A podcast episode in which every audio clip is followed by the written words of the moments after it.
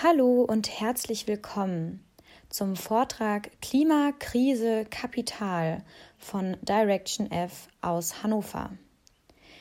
Dies ist der Vortrag als Teil einer Reihe, die wir, die Falken aus Marburg, eine sozialistische Antwort auf die Klimakrise genannt haben. Geplant war eigentlich am 9. April, einem Donnerstag, Direction F höchstpersönlich nach Marburg einzuladen. Aufgrund der aktuellen Corona-Lage haben wir uns jedoch dazu entschieden, ein ganz neues Format auszuprobieren und es live und online durchzusetzen. So haben wir während des gesamten Abends äh, alles aufgenommen. Es gab zusätzlich ein Pad in einem Chat, auf, den, auf dem Fragen gesammelt werden konnten, die am Ende des Vortrags dann gestellt wurden. Bevor der Vortrag beginnt, möchte ich Direction F noch kurz vorstellen. Direction F ist ein Zusammenschluss von Menschen aus Hannover. Sie vereint die Sorge um die Zukunft, insbesondere angesichts aktueller Probleme wie dem Klimawandel, dem Artensterben, aber auch dem Erstarken rechter Parteien. Sie wollen nicht nur theoretischen Input liefern, sondern weitere alternative Handlungsmöglichkeiten für die Praxis finden. Lehrstellen und Fragen, über die Sie in der bisherigen Debatte in der Klimabewegung gestolpert sind, wollen Sie sich aus einer kritisch-solidarischen Perspektive annähern. Dabei ist es Ihnen insbesondere wichtig, über die Ursachen der Probleme nachzudenken und die Zusammenhänge mit Feldern wie Wirtschaft, Technologie und Arbeit aufzuzeigen, die sonst eher weniger Berücksichtigung finden. Ihr Ziel ist es, Diskussionen in der Klimabewegung anzuregen, die sonst nur in beschränkten Kreisen wie einzelnen Studiengängen, politischen Gruppen und Bündnissen verbleiben würden. Also herzlich willkommen, Bodo und Felix. Schön, dass ihr heute Abend da seid äh, und dass ihr euch Zeit genommen habt, mit uns zu diskutieren. Zuerst ähm, würde ich euch bitten, euch mal kurz vorzustellen. Ja, ich kann anfangen. Ah, guck mal, jetzt sehe ich dich auch. Äh, kurz. Äh, hallo, ich bin Bodo äh, aus Hannover, Teil von Direction F und heute Abend hier, um mit euch ein bisschen zu sprechen. Ja, ähm, hört man mich? Ich bin auf jeden Fall Felix, äh, auch von Direction F und offensichtlich auch hier, um äh, von hier interviewt zu werden und mit euch vielleicht hoffentlich zu diskutieren später könntet ihr euch auch nochmal für den Rest der Zuhörerschaft irgendwie politisch verordnen oder ein bisschen erzählen, ob ihr auch außerhalb eurer Gruppe politisch aktiv seid? Wenn ja, wo? Fange ich mal an, weil Felix nichts sagt. Ähm, ja, also Politik machen schon auf jeden Fall ein bisschen länger, aber immer in eher so ähm, nicht institutionell organisierten äh, Gruppen und politisch verorten, ja, puh, schwierig. Ich bin Kommunist, würde ich sagen. Ich würde da, glaube ich, nichts mehr hinzuzufügen haben. Und das einfach so unterstreichen. Dann folgt auch schon die nächste Frage. Ähm, für was steht eigentlich euer Name Direction F und wie habt ihr euch zusammengefunden? Ja, äh, Direction F ist gar nicht so schwer, glaube ich, zu erraten, wofür das vielleicht stehen könnte. Also es ist natürlich so eine äh, ein wegweisender Richtung Zukunft ist so die Idee dahinter. Ähm, wir haben, glaube ich, ein, äh, in diesem Findungsprozess, aus dem diese Gruppe entstanden ist, bestimmt ein halbes Jahr über einen Namen diskutiert und das ist dann letztendlich das, was dabei stehen geblieben ist.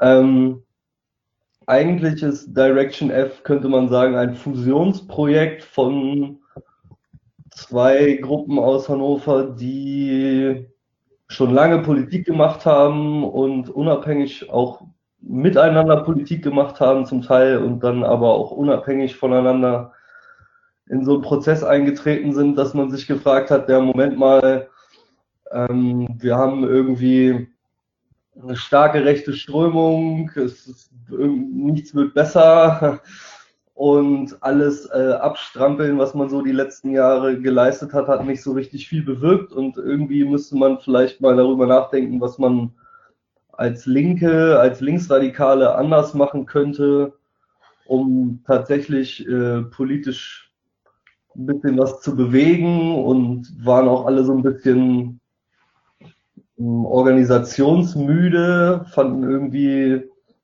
das so Demos organisieren und durchführen irgendwie nicht so richtig den gewünschten Effekt erzielt hat sozusagen.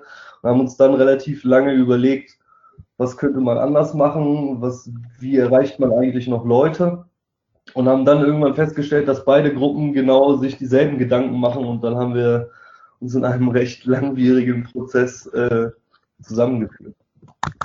Vielleicht kann es ja auch als Inspiration für andere Gruppen dienen, wenn ihr sowas erzählt dann. Ähm, aber wir waren jetzt noch gar nicht beim Thema, worum es eigentlich heute geht. Deshalb fangen wir mal an. Ähm, was versteht ihr denn unter Klimawandel und was sind die hauptsächlichen systemischen Gründe hierfür? Ähm, ja, also unter Klimawandel verstehen wir natürlich vor allem irgendwie den ähm, durchschnittlichen globalen Temperaturanstieg, der, ähm, ich hoffe, dass das hier Konsens ist, äh, vor allem menschengemacht ist. Ähm, ja, die Gründe dafür, ähm, wieso der menschengemacht ist, sind halt vor allem die Treibhausgasemissionen ähm, und die quasi daraus resultierende oder die bedingende ähm, Naturzerstörung, die immer weiter voranschreitet, die äh, auch den Lebensraum von Tieren und Menschen immer weiter äh, vernichtet. Ähm, genau, er zerstört bereits viele Ökosysteme, wird noch weitere zerstören und dann weite Teile des äh, Planeten unbewohnbar machen und ähm, zu unter anderem zu massiven oder noch weiteren massiven Fluchtbewegungen führen. Ähm, genau, das wäre so zum Beispiel zum, zur Teilfrage des, was verstehen wir darunter? Ähm, was sind die hauptsächlichen systemischen Gründe dafür? Ähm, ja, also wie wir, wie ja schon angedeutet wurde, ist also der wichtigste Grund sehen wir in unserer ähm, Art und Weise, wie wir momentan produzieren, also sprich den Kapitalismus. Ähm, ja, dieser beruht ja auf der Verwertung von Ressourcen, also quasi man muss ja um Waren zu produzieren, Ressourcen entnehmen, bearbeiten, verarbeiten, transportieren, tauschen etc. Ähm, und schlussendlich dann konsumieren. Und je mehr konsumiert wird, desto schneller werden dann auch Rohstoffe verbraucht. Ähm, genau, das Ganze hat ja so vor ungefähr 200 Jahren angefangen und ähm, seitdem hat sich, äh, also seit der Beginn der Industrialisierung hat sich, seit dem Beginn der Industrialisierung hat sich das Weltbruttoinlandsprodukt zum Beispiel um den Faktor 200 äh, gesteigert, also per 200-fach sozusagen. Ähm, ja, oder seit 200 Jahren verdoppelt sich zum Beispiel auch der Verbrauch an fossilen Brennstoffen im Schnitt alle 20 Jahre. Ähm, genau, das ist für uns irgendwie der hauptsystemische Grund. Ähm, genau, um das vielleicht irgendwie noch ein bisschen weiter auszuführen. Ja, also diese Wirtschaftsweise, der Kapitalismus ist zwangsläufig äh, auf der Anhäufung von Profit und beständigem Wachstum ausgerichtet, was so viel heißt wie, ähm, dass um dieses Wachstum erreichen zu müssen, Waren immer möglichst effizient, also kostengünstig, möglichst hohe Stückzahl etc. produziert werden, um so Profit erwirtschaften zu können. Also je geringer quasi die durchschnittliche Menge an Arbeitszeit, die in, einer, in einem Produkt steckt, desto höher ist dann der potenzielle Gewinn. Also um vielleicht irgendwie ein anschauliches Beispiel zu liefern, also wenn man es schafft, zehn Stühle in zehn Minuten zu produzieren, sind die Herstellungskosten im Schnitt natürlich geringer, als wenn man nur einen Stuhl in zehn Minuten produzieren kann, ähm, was dann dazu, was dann dazu führt, dass ähm, man einerseits die Preise auf dem Markt drücken kann, andere Mitkonkurrenten und Konkurrentinnen in den Ruin treiben kann, extra Profite einstreichen kann und es ist halt deswegen auch oft rentabler, einfach die Sachen mehr zu produzieren und dann einen Teil wegzuwerfen, als ähm, nur ein Stuhl zu produzieren, auch wenn man vielleicht nur ein Stuhl oder drei Stühle absetzen kann auf dem Markt. Mhm. Genau, und der Gewinn, der irgendwie im Kapitalismus erzielt wird, also akkumuliert, ange, ja, akkumuliert wird, ähm, wird dann weiter zum Großteil in die Produktion reinvestiert, um halt weiterhin konkurrenzfähig zu bleiben. Und das führt dann dazu, dass quasi eine, äh, ein Kreislauf in Gang tritt. Also quasi die Produktionsstätten werden moderner, es wird, ähm, die Infrastruktur wird verbessert und das führt dann zu einer erhöhten Produktivität. Also und durch diese Erhöhung von der Produktivkraft kommt es dann sozusagen zu einem weiteren gestiegenen Ressourcenverbrauch. Und ja, das ist dann, wie gesagt, ein prinzipiell endloser Kreislauf. Es gibt halt nur ein Problem an der ganzen Sache, nämlich, dass Rohstoffe äh, und andere natürliche Ressourcen nicht unendlich sind, sondern halt eben endlich. Ja, und dementsprechend das System halt irgendwann an seine Grenzen stößt, zwangsweise, weil alle Ressourcen halt, wie gesagt, endlich sind. Ähm, genau, und deswegen kann dieses Wirtschaftssystem halt nicht funktionieren. Und ähm, genau, im Kapitalismus ist es ja noch nicht mal sicher, weil der Kapitalismus nicht auf den Bedürfnissen von uns allen beruht, sondern eben auf der, auf der Akkumulation von Gewinnen, ähm, dass Sachen verkauft werden sind. Also Leute oder Firmen produzieren Sachen in, an, an, anhand von Absatzschätzungen. Also wenn sie jetzt zum Beispiel schätzen, okay, sie können zehn Stühle verkaufen, sie können aber nur drei verkaufen, landen halt sieben im Zweifelsfall auf dem Müll. Also weiß ich nicht, beste Beispiele sind halt irgendwie so diese weiß nicht, vielleicht kennen einige von euch diese Leihräder, die irgendwie in vielen großen Städten ähm, zu mieten sind, wo sich dann meistens nur ein oder zwei Firmen auf dem Markt durchsetzen und die anderen dann irgendwie verschrottet werden, obwohl sie eigentlich noch funktionsfähig wäre, aber es gibt halt keinen Markt dafür und es gibt dann halt quasi vor allem irgendwie in China Hektar große Felder mit ähm, verschrotteten Leihrädern, die halt quasi umsonst produziert worden sind, weil sie halt keinen Abnehmer finden oder irgendwie Milch sehen oder irgendwie, dass ja ein Großteil der Lebensmittel weggeschmissen werden. Das kann man auch als Beispiel. Es gibt halt quasi keine Nachfrage an Leuten, die halt irgendwie bezahlen.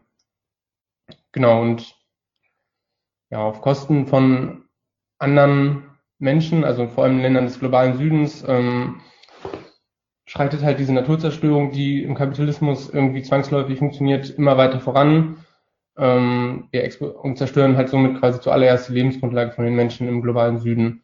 Ähm, genau, und verschwenden nebenbei auch noch extrem viele Ressourcen. Äh, genau, ich weiß nicht, rede ich zu schnell oder kann man folgen? Genau, also um das vielleicht irgendwie kurz zusammenzufassen, irgendwie der Kapitalismus ist unserer Meinung nach äh, schuld ähm, am Klimawandel, an der durchschnittlichen, am durchschnittlichen Temperaturanstieg das hat noch mehr Gründe. Vielleicht können wir da irgendwie in der Diskussion auch noch ja, weiter in die Tiefe gehen, aber ich glaube, dabei würde ich sonst erstmal belassen. Okay, Bodo, wenn du nichts mehr hinzuzufügen hast, dann würde ich zur nächsten Frage rüberschreiten. Und zwar in eurer Broschüre beschreibt ihr auch einige wichtige Klimakonferenzen und ihre Bedeutung in dem Diskurs. Was meint ihr, haben sie für eine Bedeutung? Oder auf welche könntet ihr hier in diesem Format nochmal näher eingehen? Ähm, ja, jetzt vielleicht keine unbedingt eine Klimakonferenz, aber ich würde sagen, das, was die Debatte so um Klimaschutz so richtig angestoßen hat, ähm, war, der Club of Rome 1972, glaube ich, mit die Grenzen des Wachstums.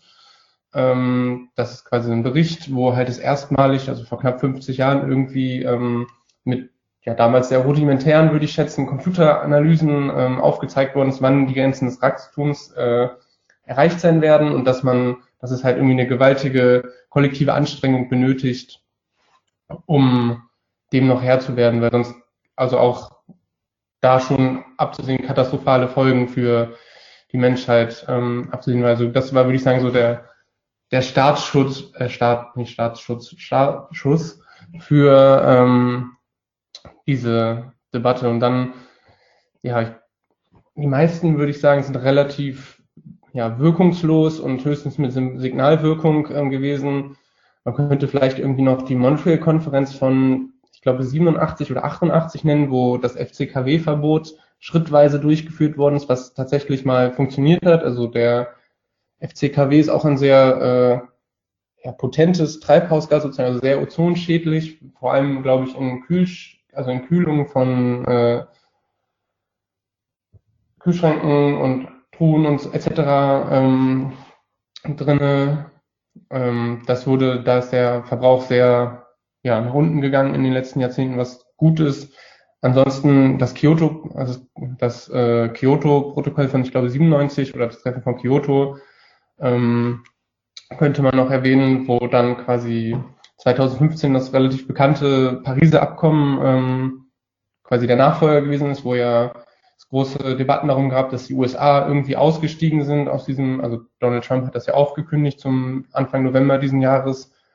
Ähm, genau, aber das Problem, was wir sehen an Klimakonferenzen im Generellen, ist, dass sie halt meistens nur einen Symbolcharakter haben und ähm, Klimaschutz halt ein Standortnachteil für die Staaten ist und daher alle nur so viel tun wie nötig, aber so wenig wie möglich. Ähm, genau. Und deswegen, ja, wie gesagt, meistens über eine Symbolwirkung nicht hinausgeht. Also was man ja auch daran sieht, dass irgendwie seit Jahrzehnten eigentlich fast ständig, obwohl das Problem seit fast 50 Jahren bekannt ist, fast ständig der äh, CO2-Ausstoß Ausstoß steigt. Das ist immer so ein bisschen raten, ob noch die andere Person bei euch noch was sagt. Aber ich schalte mich jetzt wieder ein. Ähm, es gibt ja auch gängige Lösungskonzepte, die uns von der Politik, aber auch von anderen verschiedenen politischen Strömungen vorgeschlagen werden. Was sind das denn für welche und was haltet ihr davon? Ja, also ich glaube, so ein Phänomen, das man immer beobachten kann, wenn es, äh, sei es eine Wirtschaftskrise oder dann meinetwegen auch äh, so eine drohende Klimakatastrophe oder was auch immer, also immer dann, wenn Menschen aus irgendwelchen Gründen Existenzängste haben müssen, ähm, scheint es offenbar so zu sein, dass äh, naja, so autoritäre Krisenlösungsstrategien ziemlich hoch im Kurs stehen. Ne? Das äh, ist so das eine. Das bezieht sich jetzt aber auch nicht nur unbedingt auf Maßnahmen, die sich dann direkt auf die Krise beziehen, sondern auf so einen gesamtgesellschaftlichen, mit so einem gesamtgesellschaftlichen Blick. Beispiele, die wir, die da wahrscheinlich jedem sofort einfallen, sind dann so Donald Trump äh, oder auch so Bolsonaro in Brasilien, auch gutes Beispiel, äh, Viktor Orban etc. Ähm, und spannend ist an diesen Leuten auf jeden Fall, ähm, dass sie alle eins gemeinsam haben, nämlich, äh, dass sie zunächst mal auf jeden Fall den Klimawandel leugnen und oder zumindest den wenigstens den menschengemachten Klimawandel oder dass der Mensch daran einen Anteil hat und dann eben erzählen, naja, ähm, das ist so ganz normal und äh, im Laufe der Weltgeschichte verändert sich das Klima nun mal und jetzt haben wir halt mal eine neue Heißzeit oder so. Und dann wird das auch schon wieder. Und dementsprechend sehen die eben auch keine Notwendigkeit, da irgendwie in irgendeiner Form tätig zu werden, Maßnahmen zu ergreifen. Ähm, und stellen eben die grundsätzlich die Wirtschaft in den Vordergrund und sagen, naja, alles alles weiter wie bisher und dann gucken wir mal, wie wir damit zurechtkommen, sozusagen. Damit einher geht dann natürlich aber auch so ein, naja, also in Europa kann man es teilweise auch schon beobachten, aber häufig eine Art äh, autoritärer Umbau von staatlichen Strukturen, also Einschränkungen von bürgerlichen Freiheitsrechten ähm, etc. Und begleitet wird es dann eben auch häufig ähm, wie wir es auch aus Deutschland kennen, von äh, rechten Bewegungen auf der Straße und entsprechenden politischen Maßnahmen. Ähm, ich glaube, über zum Beispiel das, was zum, an den europäischen Außengrenzen geschieht, braucht man nicht viel sagen, aber das ist dann eben auch eine Folge von solchen ähm, Entwicklungen. Dann gibt es noch einige so relativ at scheinbar attraktive ähm, Strategie im Umgang mit dem Klimawandel. Also wir haben alle gesehen, zuletzt zur Europawahl zum Beispiel äh, waren grüne Parteien extrem erfolgreich und auch so in letzter Zeit danach noch in Deutschland tatsächlich bis jetzt äh, wir diesen Coronavirus haben in Europa, waren waren die Grünen sehr erfolgreich auf dem Weg äh, ins Kanzleramt, könnte man sagen. Ähm, und das ist auch gar aus unserer Sicht gar nicht mal so verwunderlich, weil sie sich vielleicht gar nicht so sehr unterscheiden von äh, den etablierten konservativen Parteien. Unter anderem äh, würde ich sagen, lässt sich das äh, ganz gut ablesen an der Abschiebepolitik, die natürlich auch von grünen Landesregierungen forciert wird. Ähm, oder am dröhnenden Schweigen jetzt äh, in Bezug auf Moria oder so. Außerdem äh, darf man halt auch immer nicht vergessen, dass in der Vergangenheit äh, grüne Parteien äh, oder gerade auch die Grünen in Deutschland natürlich ebenso beteiligt waren am neoliberalen Umbau von Deutschland, wie zum Beispiel auch die sozialdemokratischen Parteien. Ähm, also was weiß ich, Privatisierung, Hartz IV etc. Und im Umgang mit dem Klimawandel ist hier eigentlich immer die präsenteste Strategie sozusagen, naja, äh, die Verantwortung auf die Einzelnen umzulegen und zu sagen, naja, wenn ähm, hier ist dann eben der Verbraucher gefragt oder die Verbraucherin und es müssten doch gefälligst nur mal alle irgendwie ähm, Bioprodukte kaufen sozusagen und dann äh, kriegen wir auch den Klimawandel in den Griff. Oder Elektroautos fahren.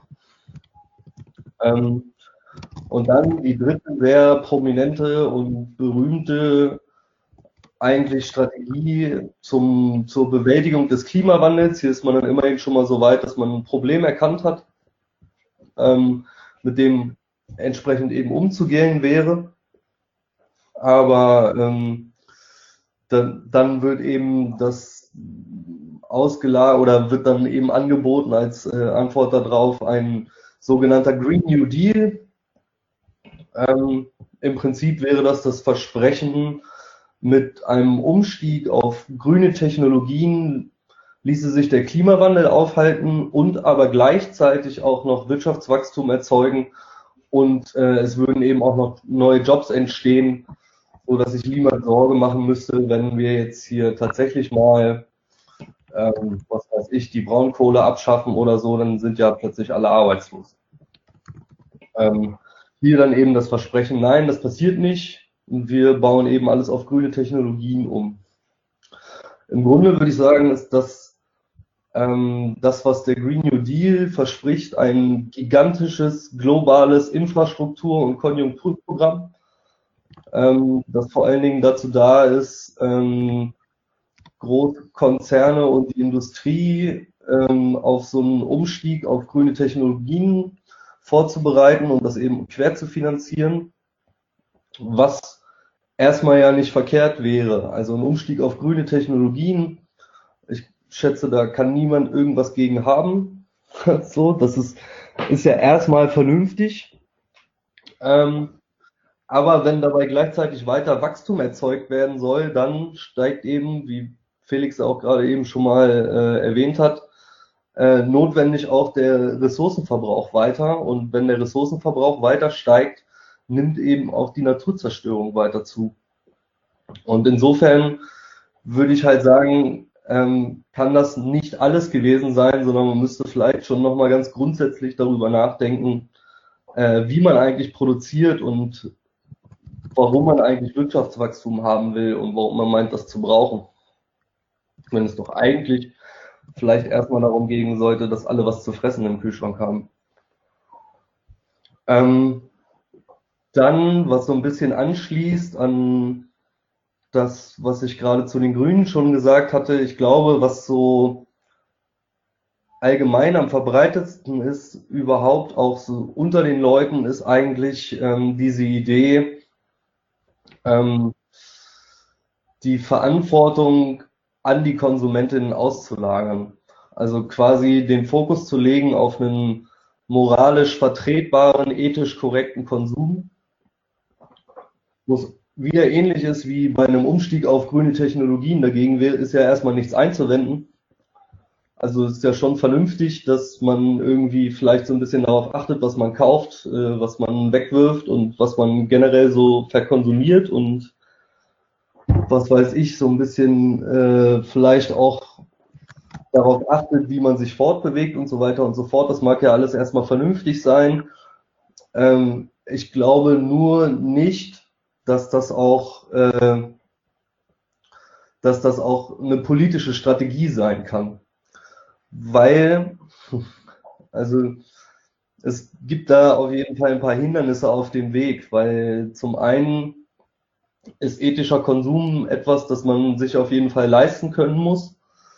Äh, das teure Elektroauto, das auch gar nicht so umweltfreundlich ist, wenn man sich mal zum Beispiel Batterieproduktion etc. anguckt, oder eben der Wocheneinkauf im Biomarkt, äh, sind dann vielleicht eben nicht für alle erschwinglich oder vielleicht sogar nur für einen verschwindend geringen Teil ähm, der Gesellschaft.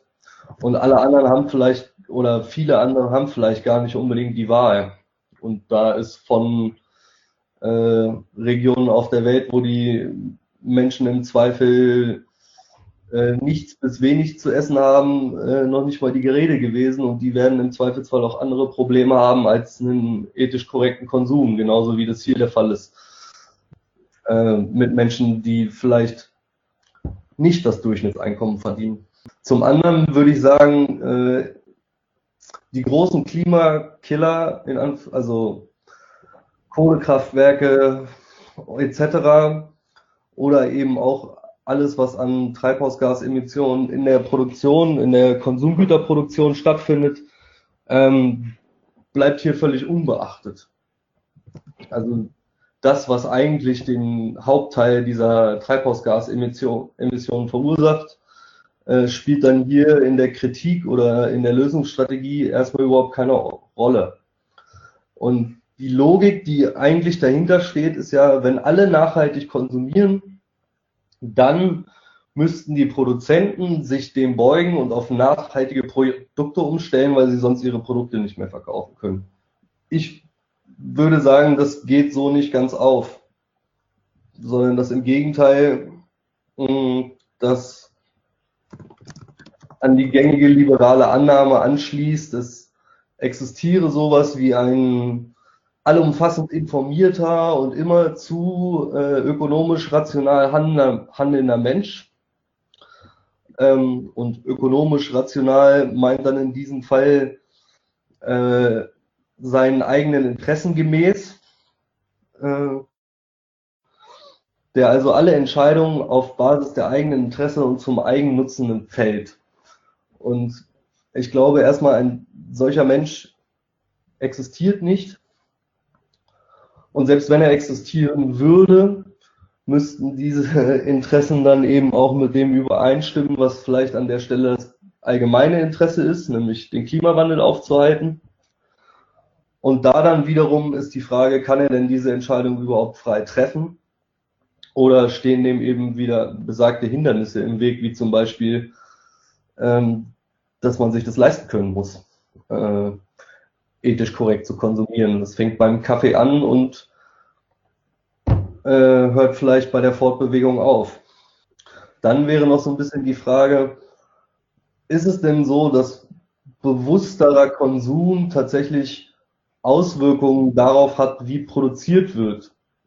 Und wenn man sich das ein bisschen genauer anguckt, wird man feststellen, dass das leider nicht so ist. Ähm, klassisches Beispiel wäre natürlich äh, äh, Massentierhaltung, Fleischproduktion, obwohl es immer mehr Menschen gibt, die wenig oder gar kein Fleisch essen, äh, nimmt das Phänomen trotzdem zu hat verschiedene Gründe und ist natürlich auch regional unterschiedlich. Dennoch äh, ist der allgemeine Trend nicht wie prognostiziert Rückgang, sondern es wird immer mehr. Meine Kritik da an, dieser, an dieser Denkweise wäre vor allen Dingen, dass es eine Kritik ist, die sich an die Einzelnen richtet und die Einzelnen die Verantwortung nimmt für Dinge, die sie, auf die sie eventuell gar keinen Einfluss oder zumindest keine freie Entscheidung haben. Und gleichzeitig ignoriert es eben die strukturellen Ursachen für den Ressourcenverbrauch und die Naturzerstörung, auf die Felix eben schon eingegangen ist, die dann hier plötzlich überhaupt gar keine Rolle mehr spielen, sondern es wird eben suggeriert, alles ist gut, alles kann so weitergehen wie bisher, nur bitte handelt doch etwas verantwortlicher, eigenverantwortlich. Und das halte ich für einen schwierigen Ansatz, weil das zum einen äh, wird es sch schwer sein, das einer ausreichend großen Masse an Menschen zu vermitteln, damit es auch tatsächlich Auswirkungen hätte. Also, dass sie es überhaupt erstmal einsehen, dass das Sinn machen würde, ist schon eine Riesenhürde. Dann ist eben noch die Frage, äh, ab wann wäre überhaupt ein Punkt erreicht, wo das auch einen Effekt zeigt. Ja, und noch so ein paar andere Aspekte, aber auf jeden Fall wäre dann hier die Feststellung, eigentlich arbeitet sich äh, die Kritik am Konsumentinnenverhalten an Symptomen ab, aber nimmt nicht die Ursachen in den Blick. Und eigentlich müsste es ja darum gehen, über die Ursachen zu sprechen, ähm, wie eben die Frage, naja, wie produzieren wir eigentlich noch, aus welchem Grund tun wir das und zu welchem Zweck produzieren wir überhaupt, nämlich um Profit zu erwirtschaften und nicht um Bedürfnisse zu befriedigen und Menschen satt zu machen und ihnen ein Dach über dem Kopf zu geben. Und dagegen würde ich halt sagen, Kritik müsste radikal sein, auf die Ursachen zielen und an die Wurzel gehen. Ich ähm, schalte nochmal ganz kurz die Aufzeichnung aus und mache sie wieder an, sodass es am Ende auch alles aufgezeichnet wird und keine Unterbrechung gibt. Also kurz einen Moment warten bitte. So, jetzt sind wir auf der sicheren Seite. Ich verweise nochmal für alle neuen Leute, die gerade vielleicht dazugekommen sind, auf das Pad, das oben angeheftet ist, wo ihr eure Fragen reinschreiben könnt. Du hast gerade gesagt, ähm, Kritik muss radikal sein und von unten beginnen. Wo soll sie denn dann anfangen und was soll zuerst kritisiert werden und vielleicht dann auch verändert werden? Ähm, das ist eine gute Frage, aber ich würde sagen, man sollte auf jeden Fall äh, erstmal an vielleicht bei der äh, Art und Weise, wie wir produzieren, ansetzen. Also Felix hat ja vorhin schon gesagt, wo wir die Ursachen des Klimawandels sehen. Und da würde ich dann eben sagen, naja, äh, ganz viel von dem, was da stattfindet an Produktionen, ist eigentlich nur dazu da, das System selber am Laufen zu halten. Also wir leben in einer Welt, in der man ähm, ein Einkommen benötigt, um existieren zu dürfen, sprich Existenz durch Arbeit. Ähm, und insofern sind natürlich auch alle abhängig davon, dass äh, produziert wird. Und zwar nicht nur deswegen, weil sie all, weil alle Hunger haben und alle ein Dach über dem Kopf brauchen und vielleicht noch was zum Anziehen und es auch irgendwie nett wäre, wenn man äh, im Alltag von A nach B kommt, sondern vor allen Dingen deswegen, weil sie sonst nicht existieren könnten. Und um dieses, äh, um das am Leben zu halten, äh, existiert dieses ganze, dieser ganze Kreislauf, in dem immer mehr, immer absurdere Mengen an äh, Waren produziert werden, die dann zu keinem anderen Zweck, als dass sie äh, verkauft werden können, um verkonsumiert werden zu können, äh, um dann wieder zurück in diesen Kreislauf zu gehen. Und da würde ich dann eben sagen, dieser Kreislauf wäre eigentlich der, den man unterbrechen müsste. Und man müsste sich halt mal so ganz grundsätzlich die Frage stellen, wie und aus wie wollen wir eigentlich zusammenleben und wie wollen wir ähm, dafür sorgen, dass alle Menschen oder erstmal grundsätzlich anerkennen, dass es vielleicht irgendwie nett wäre, wenn alle Menschen was zu fressen auf dem Tisch haben und dann darüber reden, wie man das hinbekommt. Das wäre zum Beispiel ein Ansatz. Also immer noch ein sehr großer Ansatz im Endeffekt. Ähm, wir wollen jetzt trotzdem mal einen Schwenker machen, auch zu Corona rüber. Ein wichtiges Thema die letzten Wochen, wahrscheinlich für einige oder alle. Ähm, also nochmal ein Satz zu Corona oder Covid-19. Das ist die Infektionskrankheit, über die wir sprechen, und das neuartige Virus. Ähm, inwiefern beeinflusst dieser Virus jetzt auch die Klimakrise und das, worüber ihr gerade gesprochen habt. Ja, sorry, ich war kurz abgelenkt. ähm, naja, also ein, ich glaube, die strukturellen Ähnlichkeiten von diesem Virus und zum Beispiel der Klimakatastrophe äh, fallen ja eigentlich ins Auge. Ähm, dieses Virus ist eines, das das Potenzial hat, Menschen im dreistelligen Millionenbereich auf der Welt äh, zu töten betrifft also potenziell alle auf dieser Welt und genauso ist es mit eben mit der Klimakatastrophe auch. Ähm, das ist zum Beispiel eine strukturelle Ähnlichkeit, denke ich, die äh, beide aufweisen. Ich würde tatsächlich sogar sagen, dass dieses Virus uns gerade so ein bisschen im Zeitraffer vor Augen führt, ähm, was Auswirkungen von so einer Klimakrise sein könnten, und zwar auf mehreren Ebenen. Also nicht nur äh, über die Bedrohung der Einzelnen, sondern auch was so ähm, den Strukturwandel an, angeht, der da gerade mit einhergeht.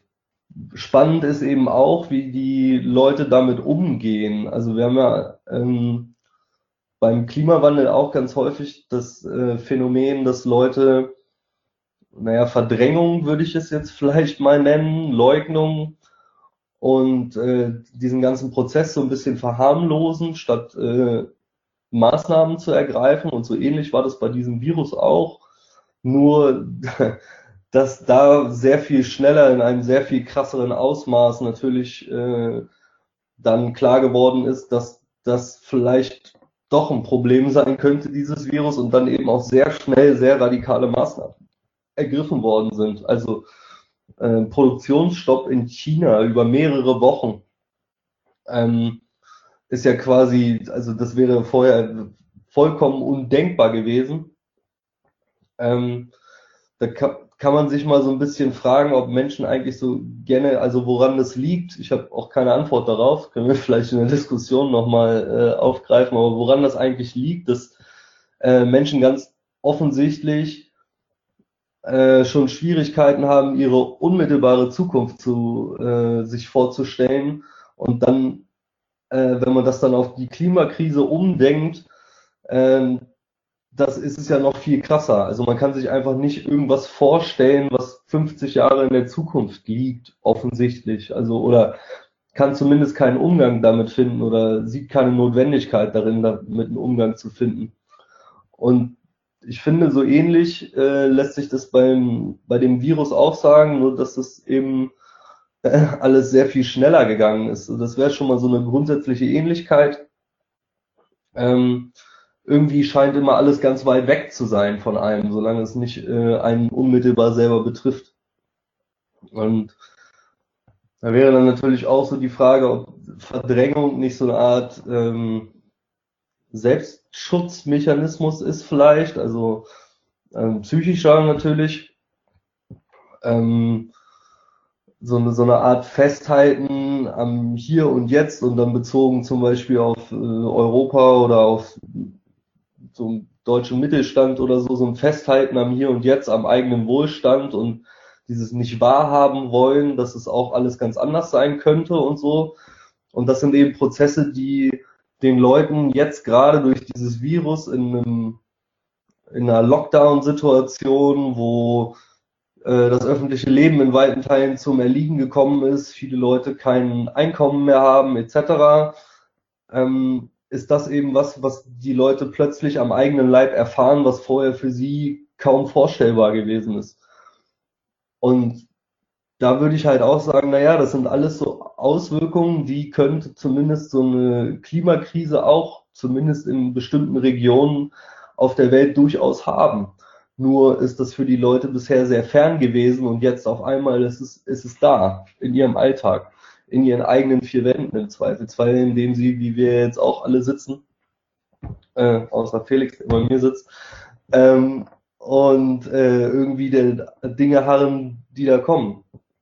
So, und dann ist die Frage, was ist eigentlich der Mechanismus davon? Ist das nicht so eine Art Angst einerseits vor dem Wohlstandsverlust? Ist das nicht vielleicht auch so eine Art ähm, Motor im Kapitalismus, also die nackte Existenzangst, die äh, dafür sorgt, dass man irgendwie doch jeden Tag zur Arbeit geht und den Betrieb aufrecht erhält, statt irgendwie was dagegen zu unternehmen?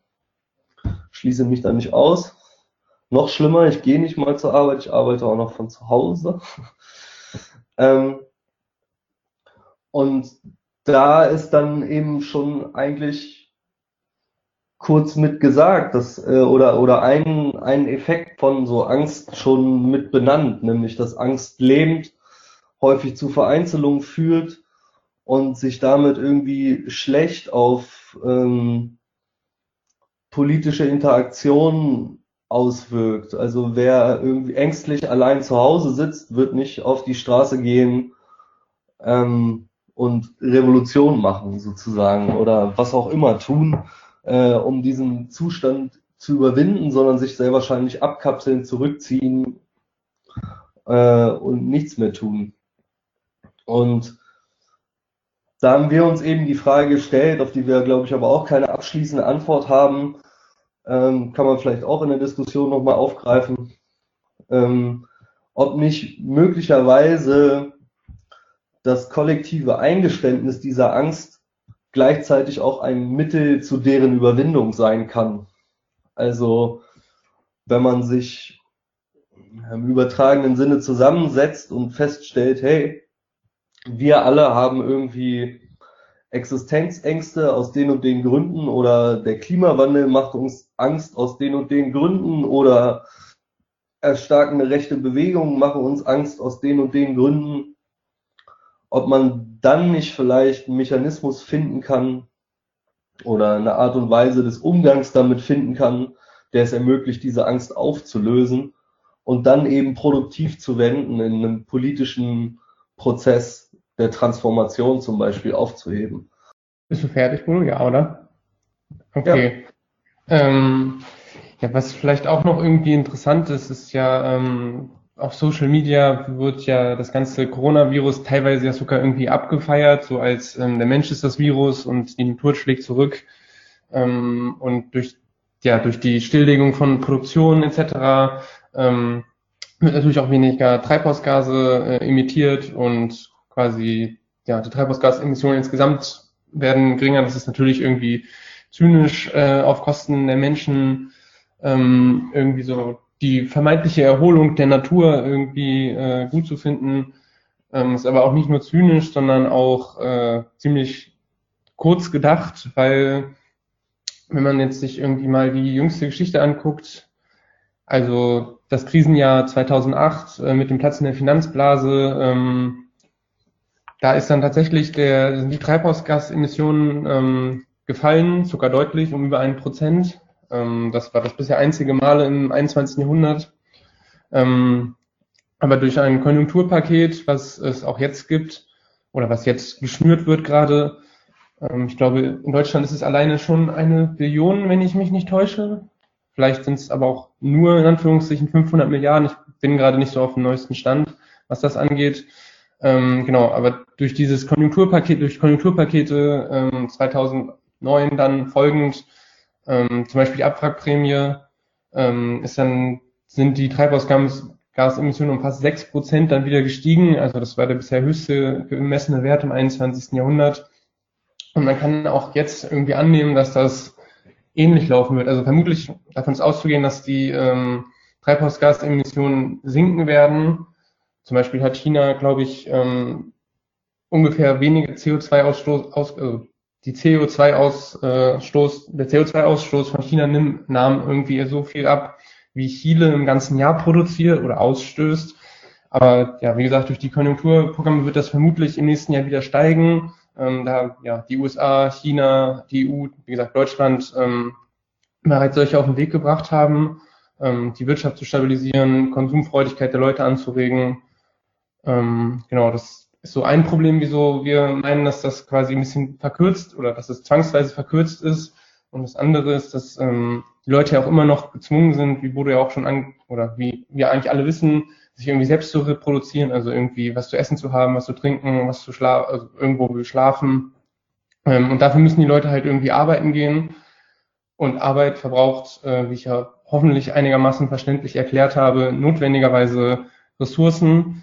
Ähm, die Menschen entledigen sich ähm, sozusagen quasi zwangsläufig ihrer Lebensgrundlage, um sich selbst zu erhalten. Also quasi, man kann es nicht, also es wird halt einfach wieder dazu kommen, dass wieder produziert wird, wieder Natur zerstört wird und ja, deswegen ist es einfach ein bisschen verkürzt, davon auszugehen, dass jetzt irgendwie eine Kehrtwende durch den Virus in der CO2 ähm, Politik, nenne ich es einfach mal, äh, ausgelöst werden würde. Und es ist halt ja auch sehr zynisch irgendwie den Tod von sehr vielen Menschen unter den potenziellen Tod von noch sehr, sehr viel mehr Menschen äh, irgendwie abzufeiern.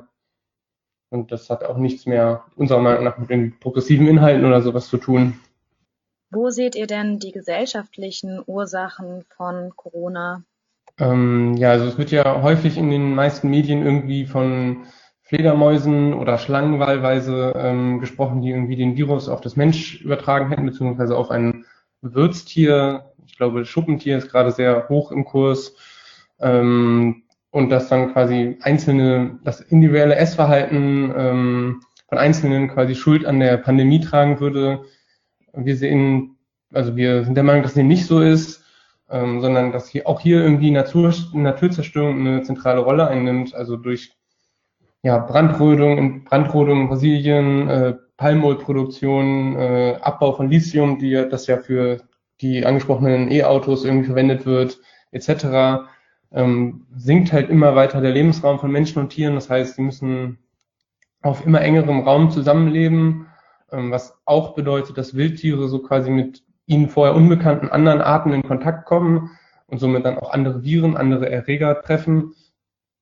Erreger, die ähm, quasi, ja, also die Wild, die neuen Tiere sind quasi gute Träger für diese Viren, weil sie halt noch keine Resistenz dagegen herausgebildet haben. Und ähm, vorher waren diese Viren häufig in kleinen Waldökosystemen begrenzt und ja, dadurch halt irgendwie auch nicht ja, sonderlich gefährlich. Das äh, geht halt immer weiter zurück. Sie können sich jetzt rasant ausbreiten. Ähm, das Ganze wird dann halt auch noch dadurch verstärkt, dass es quasi durch die industrielle Tierhaltung ähm, ein Rückgang der genetischen Vielfalt von Tieren ähm, zu verzeichnen ist und damit die Resistenzfähigkeit der Tiere auch immer weiter sinkt. Ähm, ja, und wie wahrscheinlich auch viele Leute wissen, ist auch äh, irgendwie industrielle Tierhaltung auch ein der größten Verursacher von CO2-Emissionen, also verschärft quasi nochmal diesen ganzen Kreislauf. Ähm, genau, das wäre so ein Punkt. Ein anderer Punkt wäre halt auch, dass irgendwie jetzt der Coronavirus oder SARS-2 ähm, ja auch nicht der erste Virus ist, der vom Tier aufs Menschen gesprungen ist, sondern das gab es ja in den Jahrhunderten immer wieder. Ähm, oder jetzt vor kurzem irgendwie SARS-1, Ebola oder halt die Schweinepest, die ja auch vermutlich vor allem von industriell gehaltenen Schweinen auf den Menschen überge übergetragen worden ist. Ähm, das kann man irgendwie sehr gut sehen. Ein anderes Beispiel ist Beispiel oder ist beispielsweise Malaria. Ähm, also die Mücken, die das übertragen, sind ja mittlerweile auch in Europa ansässig und finden sich hier immer häufiger. Ähm, sie kommen quasi zu ihren ursprünglichen Heimatgebieten, können sie hier irgendwie überleben, weil es hier halt wärmer geworden ist. In ihren ursprünglichen Heimatgebieten können sie länger überleben und mehr Menschen befallen. Ähm, genau, es sind also quasi nicht die individuellen Essgewohnheiten der Einzelnen, die die aktuelle Pandemie verursacht haben, sondern die Art und Weise, äh, wie wir uns, wie unsere Gesellschaft funktioniert, wie wir äh, Lebensmittel und Waren produzieren und genau, also das ist quasi auch, der Kapitalismus ist auch daran zumindest mitschuldig, dass wir solche Pandemien und Viren immer häufiger in immer kürzeren Zeitabschnitten haben. Dass es jetzt zufällig, also zufälligerweise Corona ist, ist ja, ist halt ein Zufall, aber es ist nicht ähm, ein einzelner Zufall, sondern es ist auch systemisch bedingt, dass es dazu immer höher kommt, immer schneller kommt und vermutlich auch wiederkommen wird. Also was ich daraus höre, ist, dass die Klimakrise und die Ausbreitung einer Pandemie sehr, sehr eng miteinander verzahnt sind. Hm, was würdet ihr denn vorschlagen für Lösungen, die man jetzt angehen könnte? Vielleicht auch ihr als Einzelpersonen. Ähm, wie geht ihr selber damit um? Was, was könnt ihr uns da sagen? Ähm, ja, also was sind unsere Lösungsvorschläge? Also natürlich ist irgendwie auch, wenn alles irgendwie nicht so gut aussieht, resignieren keine Lösung. Äh, Bodo hat das ja vorhin auch gesagt, es geht irgendwie uns alle was an, was äh, hier passiert. Also müssen wir oder sollten wir zumindest auch alle irgendwie gemeinsam handeln. Das heißt dann für uns irgendwie sowas wie Selbstorganisierung, Organisation im Gänzen, kritisches Hinterfragen, ähm, vor allem des Bestehenden und des Staates, ähm, ja, und solidarisches Handeln nicht nur unseren Freundinnen und Freunden gegenüber, sondern halt ja, generell solidarisches Handeln und ähm, genau, Bildung schadet natürlich auch nicht, Selbstbildung. Aber ja, es ist natürlich eine sehr schwierige Aufgabe, sage ich mal, ähm, da ja gerade irgendwie für viele Menschen auch äh, der Kapitalismus als äh, natürlich und unveränderlich angesehen wird und sich die Menschen irgendwie das Ende der Welt eher vorstellen können als ein Ende des Kapitalismus. Ähm, ja, aber wir sind halt der Meinung, dass die Gesellschaft, wie sie jetzt ist, von Menschen geschaffen worden ist, also können Menschen sie halt auch verändern. Und genau daran sollten wir halt irgendwie arbeiten. Bodo, willst du noch was hinzufügen?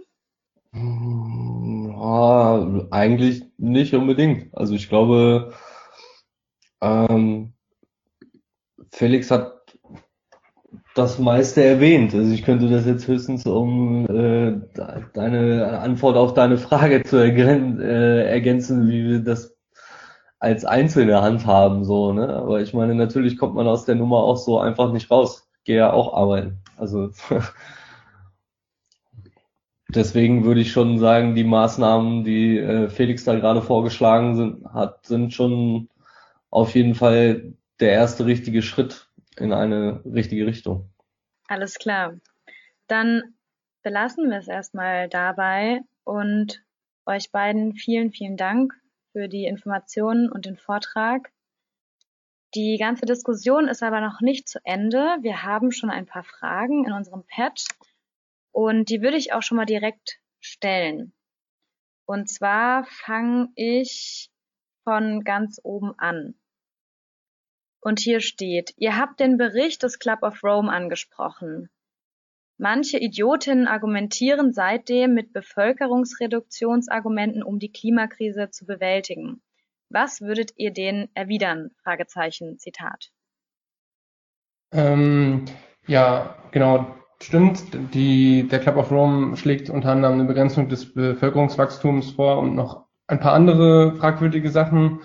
Ähm, also ich würde den auf jeden Fall geben, dass nach jetzigem Stand der Produktivkraft, also quasi die Art und Weise, wie wir jetzt schon produzieren, welche Effizienz wir elf bis zwölf Milliarden äh, Menschen vernünftig ernähren können. Und ich glaube, wir sind bei knapp acht Milliarden. Also es ist auf jeden Fall noch locker äh, drin, auch noch sehr viel mehr Menschen zu ernähren. Vor allem, wenn man sich irgendwie anguckt, dass schätzungsweise 30 bis 50 Prozent der Lebensmittel im Müll landen während irgendwie 800 Millionen Menschen immer noch äh, Hunger leiden, glaube ich, dass das eigentlich ausreicht als Argument, dass ja, die technischen Möglichkeiten einfach schon locker da sind, um alle Menschen vernünftig zu ernähren.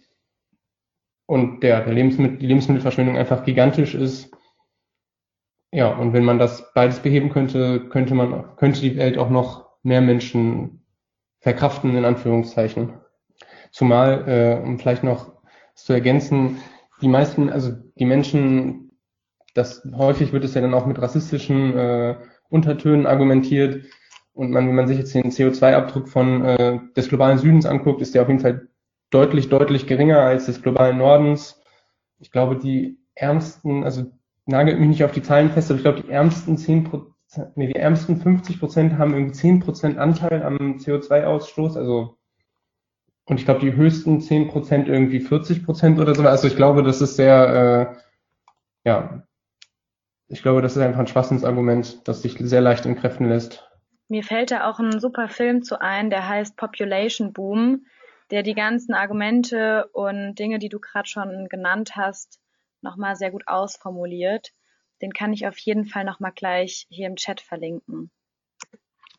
Dann will ich auch schon die nächste Frage vorlesen und zwar Sechs von zehn Menschen weltweit sind bis heute von der Nutzung von Wassertoiletten ausgeschlossen.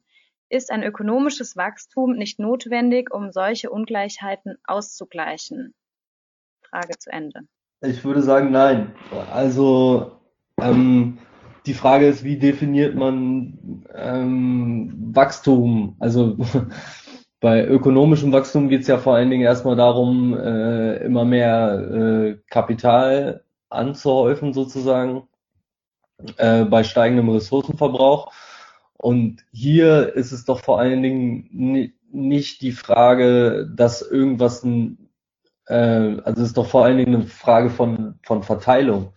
Also dass es irgendwie weiter ähm, produziert werden muss, um Bedürfnisse der Menschen zu äh, decken, steht, glaube ich, völlig außer Frage. Und dass das notwendig auch mit einem Ressourcenverbrauch ähm, und damit auch mit Naturzerstörung in einem gewissen Ausmaß einhergeht, ist, glaube ich, auch klar. Also ohne, ähm, ohne Ressourcenverbrauch kann der Mensch nicht existieren und auch kein anderes Lebewesen auf der Welt kann existieren. Die Frage ist, ähm, wie, wie geht man damit um? Wie handelt man das? Und hier bei dem Zugang zu Wassertoiletten, Nahrung, Kleidung, Obdach etc. würde ich halt sagen, ist nicht das Problem, dass wir zu wenig davon haben oder dass wir nicht die Möglichkeit hätten, die Menschen zu versorgen, ähnlich wie Felix es gerade schon mit den äh, Nahrungsmitteln angesprochen hat, sondern es ist eher ein Problem, dass eben die Leute keinen Zugang dazu haben. Also brauchen wir nicht mehr ökonomisches Wachstum, sondern wir brauchen äh, eine Umverteilung von Ressourcen. Gut, dann würde ich mit der nächsten Frage weitermachen. Da steht ein R dahinter in Klammern. Will die Person das vielleicht selber gerne vorlesen? Wenn ja, dann schalte sie sich jetzt bitte ein. Ja, hallo. Vielen Hallo. Dank für den Vortrag. Ähm, meine Frage ist, welche Reaktion ihr vielleicht bisher auf die Broschüre von jüngeren Leuten erhalten habt, also von, von Schülerinnen vor allem, ähm, konkret aus dem Spektrum um Fridays for Future, ähm, also Leute, die vielleicht bisher noch nicht antikapitalistisch eingestellt waren und durch FFF politisiert wurden. Ähm, Gab es da bisher Kontakt? Und wenn ja, wie? Oder was ist vielleicht geplant in Zukunft? Also ich würde sagen, so im Großen und Ganzen war die Reaktion eigentlich relativ gut. Bodo kann mich, kann sonst aber auch widersprechen, wenn ich mich täusche. Ähm, ich glaube, vor allem das Layout war relativ ansprechend gestaltet für äh, die Altersgruppe, also, oder generell war es, fand ich, finde ich, ist nach wie vor relativ äh, gut. Ähm, sieht halt irgendwie nicht aus wie so eine standard linke Veröffentlichung, schwarz-weiß, hässlich im, auf dem Kopierer gedruckt. Ähm, ich glaube, inhaltlich gehen, also wir können natürlich jetzt relativ, oder wir haben jetzt auch relativ viele auch im gesamten Bundesgebiet verschickt. Ähm, auch da sind die Reaktionen relativ gut, würde ich sagen. Inhaltlich ähm, haben wir jetzt aber, muss ich ehrlich sagen, noch wenig wirkliche Diskussionen geführt. Ähm, einzelne Personen der Students for Future sind jetzt auch bei uns äh, in der Gruppe, das kann man vielleicht so sagen, also quasi die Student, der studentische Ableger ähm, der Fridays for, oder der For Future Bewegung. Ähm, genau zur Frage des Kontaktes. Also es gibt Einzelpersonen, die ähm, relativ viel Kontakt, ähm, vor allem mit den Students, aber auch mit den Fridays haben.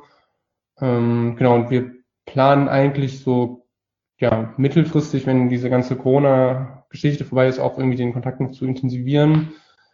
Ähm, genau, natürlich muss man auch selbstkritisch sagen, dass jetzt manche Texte, glaube ich, auch immer noch vielleicht für Leute, die äh, 16, 17 sind und sich noch nicht mit politischen Texten beschäftigt haben, irgendwie auch immer noch nicht so gut verständlich sind. Ähm, genau, das versuchen wir dann aber ja, zu verbessern und falls es nochmal eine neue Auflage geben sollte, halt dann irgendwie auch nochmal anzupassen. Also zum Beispiel ein Text wurde auch relativ, ja, fast general überholt, ähm, aus eben den Gründen, dass er halt doch relativ anspruchsreich dann doch noch war, was eigentlich nicht unser Ziel gewesen ist, aber was halt dann offensichtlich nicht geklappt hat. Wenn wir schon über Broschüren reden, dann will ich noch kurz anmerken, dass wir in Marburg noch ganz viele Broschüren von Direction F übrig haben. Das heißt, die Leute, die gerade in Marburg sind, können sich gerne bei den Falken melden, irgendwie über Facebook oder Instagram oder über E-Mail-Adressen und ähm, können sich dann eine Zeitschrift abholen. Kostenfrei. Genau, äh, da, da vielleicht einzuhaken, wir schicken, also wenn ihr auch nicht aus Marburg kommt und die Broschüre haben wollt, wir haben auch immer noch ein paar Exemplare. Ähm, wir schicken die euch auch sonst wohin kostenfrei in fast jeder äh, Stückzahl. Genau, können uns einfach schreiben bei einem unserer Social Media Geschichten oder per E-Mail. Ich schreibe unsere E-Mail mal in den Chat. Super, Dankeschön. Die nächste Frage, soll die persönlich vorgelesen werden oder nicht? Ich kann, kann die auch gerne nochmal persönlich vorlesen. Also ist hier nochmal die gleiche Person. Ähm, meine Frage wäre, was ihr von Konzepten haltet, wie Sie ähm, die Genossin der Vier-Stunden-Liga vertreten, falls ihr die ähm, kennt, die ähm, auch nächste Woche mit uns ähm, einen Vortrag mit organisiert haben. Ähm, also das Konzept wäre das des Vier-Stunden-Tags bei vollem Lohn- und Personalausgleich. Was haltet ihr davon?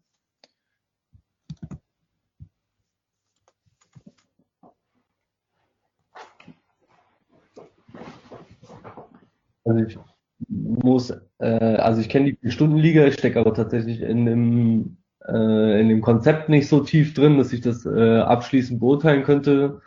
Würde jetzt aber tatsächlich sagen, ja, prinzipiell natürlich erstmal gut.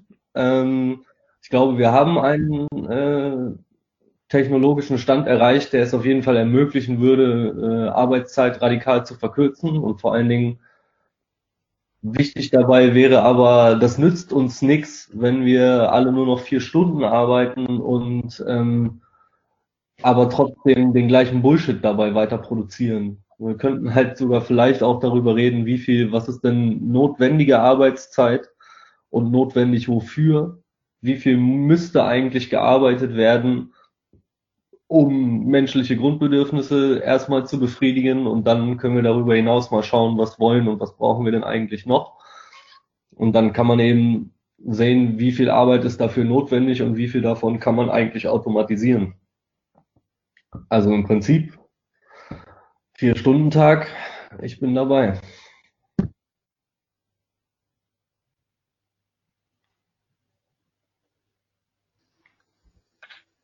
Generell gilt, wenn äh, die Frage für euch noch nicht beantwortet erscheint, dann schreibt es kurz in den Chat und dann können wir da darauf nochmal verweisen. Die nächste Frage, die jetzt hier steht, ist, insbesondere hier im globalen Norden reagieren ja viele mit Angst in Reaktion auf die Klimakrise zukünftig in ihren Privilegien, zum Beispiel Flugreisen, eingeschränkt zu werden. Was würdet ihr diesen Menschen sagen? Ja, es ist natürlich vor allem erstmal irgendwie ziemlich unsolidarisch, aber das ist jetzt ja auch nichts ja, groß äh, Neues, äh, weil man, wenn man sich jetzt anguckt, dass ja die ganze Produktion ja eher schon auf dem Rücken äh, des globalen Südens ähm, abläuft. Ähm, ja, man wird natürlich nicht drum herum kommen, wenn man eine bessere bedürfnisorientierte Gesellschaft errichten will, dass viele Menschen auf viele Privilegien verzichten werden müssen. Dazu werden vermutlich auch viele Flugreisen gehören, schätze ich. Außer es gibt irgendwie neue tolle Antriebstechnologien. Ähm, aber man kann solchen Menschen auch geben, dass man dafür halt dann viele andere Sachen hat, dass ja die Menschen beispielsweise vier Stunden Liga viel mehr Zeit haben, um sich anderen Sachen widmen zu können. Ähm, genau, und generell würde ich einfach versuchen, an das Solidaritätsgefühl im persönlichen Gespräch der Menschen zu appellieren. Das ist ja, äh, wenn einige Leute nicht mehr nichts mehr zu fressen haben irgendwie oder ähm, ja ihre Heimat verlassen müssen, ähm, es ja ein Scherz ist, wenn andere Leute dafür nicht mehr zweimal im Jahr nach Malle fliegen können, um zu saufen. Also ich finde, da sind einfach die Relationen ziemlich schlecht verteilt was irgendwie wirklich essentiell ist, nämlich das Leben und äh, genug zu essen, genug zu trinken und ein Obdach zu haben gegen irgendwie Spaßreisen. Also ich finde, das sollte eigentlich allen Menschen einleuchten, dass es da irgendwie schon große qualitative Unterschiede gibt in der Beurteilung. Aber klar, auf Privilegien verzichten ist irgendwie nie besonders angenehm. Das stimmt, aber ich fürchte, dass da führt kein Weg dran vorbei. Aber vorhin meintet ihr ja, dass es nicht die Einzelnen sind, die das letztendlich ändern können und dass es nicht die Schuld von den Einzelnen ist. Ähm, ja. Sorry, du warst noch nicht fertig. Nee, ich wollte nur noch mal darauf hinweisen, das ist ja so eine auch eine leichte Widersprüchlichkeit. Naja, es ist natürlich nicht die, äh, natürlich ist es nicht die, also sind es nicht die einzelnen Personen, die jetzt Schuld daran tragen, aber wenn man es jetzt auf einen globalen Maßstab umwandelt, wird es halt in einer, also ich spreche jetzt von einer leider noch nicht existierenden, besseren Gesellschaft, ähm, wird es halt viele Sachen faktischerweise nicht mehr geben, weil die halt zu CO2, äh, Treibhausgas intensiv sind. Und dazu gehören dann unter anderem auch, um beim Beispiel zu bleiben, irgendwie Flugreisen. Genau, deswegen würde ich sagen, dass es halt das Ziel sein muss, so eine Gesellschaft zu errichten. Und da gehört dann halt auch der Verzicht von einigen Sachen dazu. Was es dann genau ist, das ist dann natürlich auch in einer, ist dann natürlich auch irgendwie Aushand oder ja, ist eine Aushandlungssache. Genau, es geht halt ja nicht darum, irgendwie einzelnen Menschen ihr Verhalten vorzuschreiben. Vielleicht habe ich aber sonst auch die Frage missverstanden. Das könnte natürlich auch sein. Ich habe die Frage selber nicht gestellt. Ähm, die Person, die es geschrieben hat, kann gerne nochmal Ja oder Nein schreiben. Ansonsten würde ich es so stehen lassen äh, mit eurer Antwort bisher und voranschreiten, weil wir noch drei weitere Fragen haben. Und zwar, ähm, was haltet ihr von Gelände oder ähnlichen Protesten und macht ihr da mit? Äh, von Ende Gelände tatsächlich, glaube ich, alle sehr viel. Ähm, mm, so ein bisschen die Frage, was ähnliche Proteste sind. Ähm, aber ja, also Ende Gelände ist, glaube ich, bei uns allen sehr wohlgelitten. Wir sind auf jeden Fall solidarisch damit. Und ja, es machen auch Leute von uns da mit. Ähm, also jetzt nicht in den Orgastrukturen, aber schon bei den Protesten. Ähm, es ist nur halt nicht unsere Form von Politik machen. Also wir haben uns halt da, bewusst dafür entschieden, ähm, keine Großdemonstrationen mit zu organisieren und so weiter, äh, sondern eben versuchen auf anderem Wege die Leute zu erreichen. Aber ähm, das betrifft unsere, unsere politische Praxis als Gruppe und bedeutet nicht notwendigerweise, also das, das heißt ja nicht, dass wir nicht auf Demos gehen oder so. Ähm, genau, wir wollen halt nur anders Politik machen. Aber Ende Gelände, gute Sache, geht da auf jeden Fall hin. Felix, willst du noch was sagen? Deine, dein Mikro leuchtet. Ähm, nee, ich freue mich einfach auf die nächste Frage. Ich habe es nur kurz ausgeschaltet. Deswegen. Okay, dann schon für die nächste Frage und zwar ähm, Workers for Future. Ist das eine Ergänzung zu euch oder ist sie theoretisch anders ausgerichtet? In dem Pad ist auch nochmal ein PDF dran gehängt. Ähm, das Flugpad kenne ich jetzt nicht. Ich glaube, ich kenne dieses Interview von Translib, wenn ich mich nicht alles täusche. Und das fand ich auf jeden Fall sehr gut. Ähm, auf jeden Fall eine sehr spannende Lektüre und ja, ich weiß nicht, viel mehr kann ich dazu auch nicht sagen, aber äh, genau, was ich bis jetzt gelesen habe, fand ich auf jeden Fall, da würde ich weitestgehend mitgehen, glaube ich. Aber es ist halt ja, leider auch schon ein bisschen her, dass ich das gelesen habe. Das müsste ja so Ende letzten Jahres gewesen sein, vielleicht, dieses Interview. Aber prinzipiell ist natürlich, äh, muss man, kann man nicht irgendwie um eine, eine Änderung des, äh, der Gesellschaft irgendwie drum kann, ohne irgendwie mit äh, Leuten, die Lohn arbeiten müssen, auch äh, in Kontakt zu treten und irgendwie da Allianzen zu schmieden und das, die mit einzubeziehen, da wird man nicht drum rumkommen weil das ja nun mal die, der, ein Großteil der Menschen äh, ist, die eben Lohnarbeiten müssen. Von daher, ja, finde ich auf jeden Fall spannend. Das ist natürlich auch ein sehr umkämpftes Feld, wenn man sich jetzt irgendwie Äußerungen von Gewerkschaften wie irgendwie IGBCE oder auch teilweise IG Metall anschaut, die ja da zumindest kontroverse Positionen weitestgehend vertreten, was Klimaschutz angeht. Und da ist dann ja häufig doch der Standortnationalismus irgendwie wichtiger. Ach so, genau. Ich wollte noch kurz ergänzen. Ich glaube, äh, von Workers for Future war eins der ersten Feedbacks, äh, die wir zu der Broschüre bekommen haben, ganz am Anfang schon. Also im September schon oder Anfang Oktober oder so. Und das war, da haben wir, glaube ich, schon festgestellt, dass wir auf jeden Fall äh, Schnittmengen haben. Gut, dann die nächste Frage ist nochmal von einer ganz anderen Richtung. Da feiert jemand euer Design.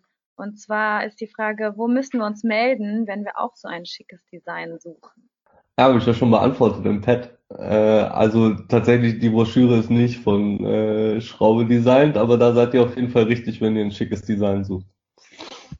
Genau, Schraube hat sonst relativ viel anderes gemacht für uns äh, in der Vergangenheit. Ähm, ja, auf jeden Fall guter Genosse. Und ähm, ansonsten, ja, danke fürs Lob. Das geben wir auf jeden Fall an unser Design-Team weiter. Das freut es bestimmt. Ich glaube, eine unserer, wenn ich mich nicht täusche, ist sogar eine unserer aktuellen Designerinnen hier im Vortrag. Zumindest was so Instagram-Sachen angeht. Dafür danke. Das heißt, man kann auch äh, euch buchen, wenn man Designs haben möchte. Ähm, ich fürchte, also es wurde schon ein paar Mal tatsächlich uns vor allem auf Instagram geschrieben wegen des Designs. Ähm, wir haben das dann immer auf Rückfrage an äh, die jeweilige Person, die dann, wo nachgefragt worden ist, weitergeleitet. Ähm, genau, also wir können uns auf jeden Fall schreiben und wir versuchen das dann irgendwie weiter zu äh, leiten. Aber wir selber jetzt sind jetzt kein Designkollektiv, sondern das sind genau Einzelpersonen bei uns in der Gruppe oder Freunde und Freundinnen im näheren Umfeld der Gruppe, die für uns äh, Designaufgaben übernehmen. Alles klar. Dann wissen wir Bescheid. Ähm, denn die nächste Frage, welche Quellen, Blogs, Zeitungen, Facebook-Seiten und so weiter empfiehlt ihr, wenn Leute sich weiter informieren möchten zum Thema eurer Broschüre? Ähm, ist das jetzt so Vielleicht kann die Person das ja im Chat ein bisschen spezifizieren. Ist das jetzt generell gemeint? Also in welchen konkreten, also möchtest du Buchvorschläge oder irgendwie Webseiten oder sowas? Weil ähm, das könnte sonst ein bisschen mehr sein, mehr werden. Also sehr zu empfehlen ist auf jeden Fall, sind die Bücher von Athanasius Karat oder das Buch von Athanasius Karatanassis. Äh, ich kann es mal gleich raussuchen, ähm, was ich schon vor fast zehn Jahren, ich glaube zehn Jahren damit auseinandergeschafft hat, auseinandergesetzt hat und ganz aktuell ähm, von Thomas Kronitsch, Klimakiller Kapital. Ähm, ansonsten sind in, bei Analyse und Kritik auch relativ viele gute Sachen erschienen. Genau, wenn du das noch spezifizieren kannst, kann ich dir vielleicht auch noch spezifische antworten.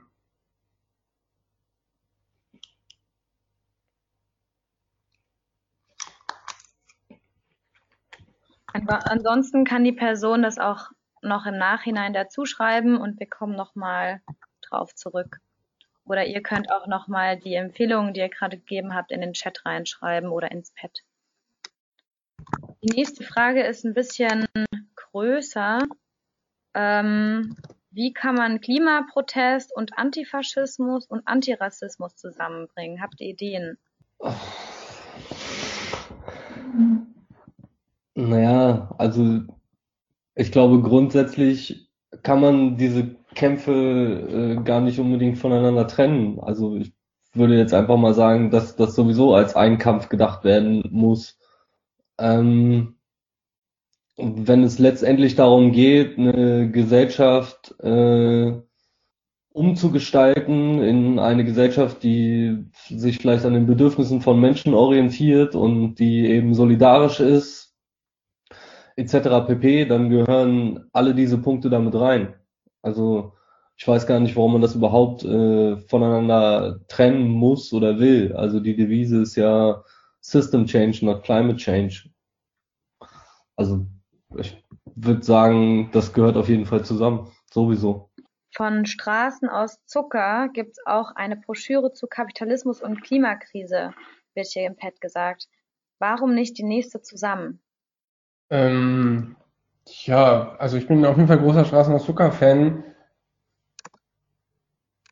Ich hätte da jetzt prinzipiell nichts gegen, aber ich schätze mal, da das ja ähm, vor allem von Berliner Genossinnen gemacht wird, ähm, müsst, ja, müssten, ich weiß ja auch nicht, wie deren Arbeitsstil ist. Also ich könnte es mir auf jeden Fall vorstellen, wenn äh, hier Genossinnen und oder Genossen von Straßen aus Zucker sind und da auch Bock drauf haben, meldet euch gerne bei uns. Ähm, wir sind da bis jetzt einfach noch nicht zugekommen, darüber uns zu unterhalten. Das ist, glaube ich, so der Hauptgrund. Alles klar. Ich komme nochmal auf die Frage von eben zurück. Hier wurde nämlich noch was ergänzt im Pad. Ähm, es wird gesagt, ich habe nicht gefragt, wie, nicht ob, aber vielleicht auch eine Frage für eine andere Diskussion. Ähm, also zur Frage, wie man Klimaprotest und Antifaschismus und Antirassismus zusammenbringen kann. genau, ich glaube, hier wird gewünscht, noch näher darauf einzugehen, wie man das machen kann und nicht überhaupt. Wollt ihr da noch mal einen Satz zu sagen oder? Ja, das passiert ja schon. Also muss man, muss, also äh, die Frage wäre, also ich sehe zum Beispiel von allen möglichen XY for Future Gruppen in letzter Zeit sehr viele äh, antirassistische äh, Postings, gerade auch mit Bezug auf äh, die Lage in Lesbos und so weiter und so fort. Also, ähm, also ich glaube, das ist schon im Gang. Also ich, muss man, also ich wüsste jetzt gar nicht, warum man da noch extra darüber hinausgehende Strategien entwickeln müsste oder sollte. Gut, dann belassen wir es dabei und springen zur nächsten und letzten Frage bis jetzt. Ähm, wird es eine Broschüre in einfacher Sprache geben für jüngere Falkengenossinnen im Schulalter und sowas wie Kommunismus für Kinder von Bini Adamzak? Beziehungsweise was meint ihr, ab welchem Alter das verständlich sein könnte allgemein? Ähm, bisher auf jeden Fall nicht geplant fände das natürlich irgendwie äh, cool und spannend auf jeden Fall. Ich glaube nur, dass das für uns gerade nicht, also ich glaube, es ist, ist für, gerade aus so einem akademischen Hintergrund, wo viele irgendwie herkommen, ist es, glaube ich, dann auch doch, also was wir ja schon, was ich ja schon gesagt habe, dass sie es auch schon nicht geschafft haben, irgendwie für 16- bis 18-Jährige irgendwie sehr verständlich zu schreiben es ist, glaube ich, dann auch nochmal schwieriger, das für, weiß ich nicht, 10-, 12-Jährige zu schreiben. Ähm, also ich glaube, das ist auf jeden Fall ein cooles Projekt, aber ich würde auch schätzen, dass das von uns auf jeden Fall gerade nicht äh, zu stemmen ist. Und auch tatsächlich ehrlicherweise nicht gerade unser, oder gerade nicht unser Fokus ähm, ist. Aber wenn Leute auf sowas Bock haben, würden wir bestimmt im Rahmen, also würden wir das bestimmt supporten, wo wir können. Aber ich glaube, von uns aus würde das nicht angestoßen werden. Ähm, was war die zweite Frage? Ab welchem Alter das verständlich sein könnte?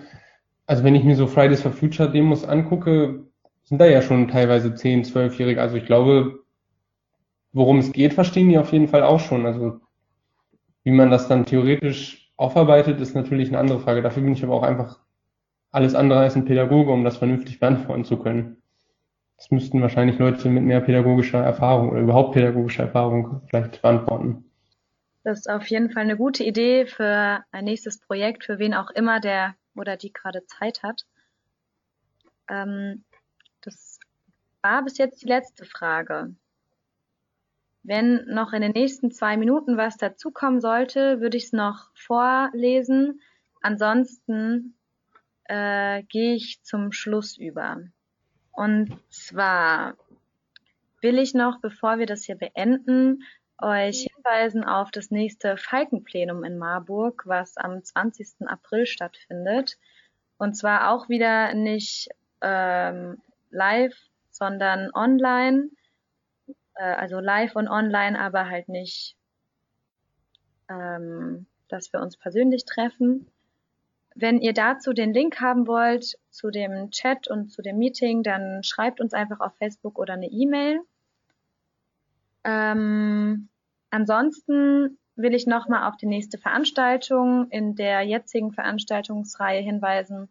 Und zwar am 18., äh, am 16. April, den Donnerstag, nächste Woche um 18 Uhr. Da spricht Lothar Gallo-Bergemann über Besser Leben nach Corona. Also auch ein sehr spannender Vortrag soll es werden, äh, zu dem wir herzlich einladen. Äh, der Link wird auch wieder rechtzeitig über alle Social-Media-Kanäle verteilt. Ja, ansonsten wäre ich hiermit fertig. Ihr beiden noch was hinzuzufügen gerade? Ähm, ja, danke für die Einladung und fürs Zuhören und Fragen stellen. Ähm, ja, wir sind auf jeden Fall auch immer an Diskussionen interessiert. Also wenn ihr weiter irgendwie diskutieren wollt mit uns, schreibt uns irgendwie gerne auf einen äh, unserer Social Media Accounts oder eine Mail oder sowas. Das gleiche gilt irgendwie, wenn ihr Broschüren für euch, eure Freundinnen, Lesekreis, was weiß ich, Politgruppe etc. haben wollt. Ähm, ansonsten, ja, wenn wir kommen auch gerne irgendwie zu euch in die Stadt oder machen das ganze, den ganzen Spaß auch online. Ähm, auch, ja, da haben wir irgendwie immer Bock drauf. Ja, ansonsten hätte ich jetzt nichts mehr.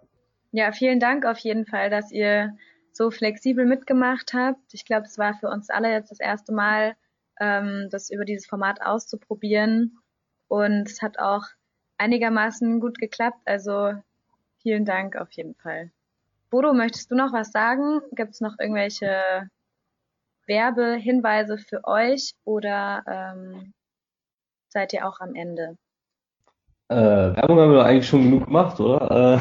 Äh, nö, ich glaube, wir sind am Ende auf jeden Fall. Also vielen Dank auf jeden Fall. Es war irgendwie spannend und neu und äh, kann man auch mal machen, ist so ungewohnt. Ansonsten bis irgendwann. Okay, cool. Dankeschön. Ähm, das Ganze ist immer noch aufgenommen. Ähm, sobald wir das fertig haben, schicken wir das irgendwie hinterher über Facebook. Ich hoffe, das wird funktionieren. Ansonsten danke euch allen, die gerade dabei sind, die das alles zugehört haben, die durchgehalten haben und ähm, bis nächste Woche Donnerstag um 18 Uhr. Tschüss!